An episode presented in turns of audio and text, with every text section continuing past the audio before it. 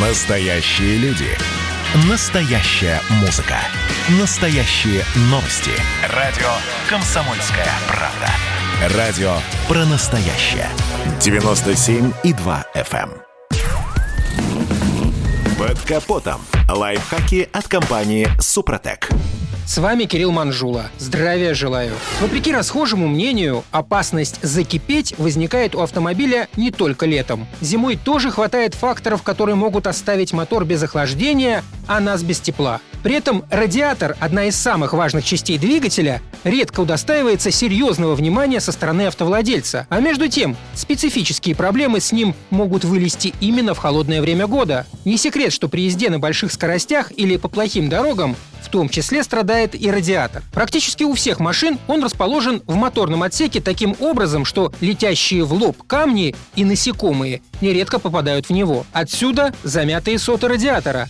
Иной раз удар камня бывает настолько сильным, что герметичность сот нарушается, появляется банальная трещина. Коварство такого повреждения в том, что оно может никак себя не проявлять в теплое время года и на разогретом моторе, спасибо тепловому расширению, сжимающему края раны. Зато после стоянки в мороз трещина может раскрыться, и из нее начнет сочиться антифриз. А значит, двигатель может закипеть. Еще одна распространенная причина потери охлаждающей жидкости зимой кроется в потере герметичности между сердцевиной радиатора и его бачком. Чаще всего это происходит из-за старения их соединения. Зимние перепады температуры от прогретого мотора до уличной стужи и наоборот форсируют образование течи. К аналогичным последствиям может привести и растрескивание одного из патрубков в системе охлаждения. Чтобы вовремя засечь достаточно коварные проблемы, рекомендуется регулярно открывать капот машины перед запуском двигателя и контролировать уровень антифриза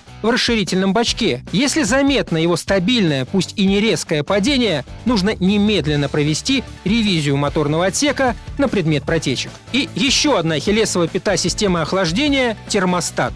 Особенно это актуально для пожилых автомобилей. Поэтому владелец машины должен немедленно реагировать на любые симптомы неправильной работы термостата. Если машина вдруг стала плохо прогреваться или стрелка указателя температуры начала подозрительно близко подбираться к красной зоне, немедленно езжайте на СТО для окончательной диагностики и замены старого термостата на новый. На этом пока все. С вами был Кирилл Манжула. Слушайте рубрику «Под капотом» и программу «Мой автомобиль» в подкастах на нашем сайте и в мобильном приложении «Радио Комсомольская правда», а в эфире с понедельника по четверг в 7 утра. И помните, мы не истина в последней инстанции, но направление указываем верное.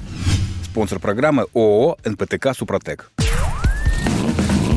Под капотом. Лайфхаки от компании «Супротек».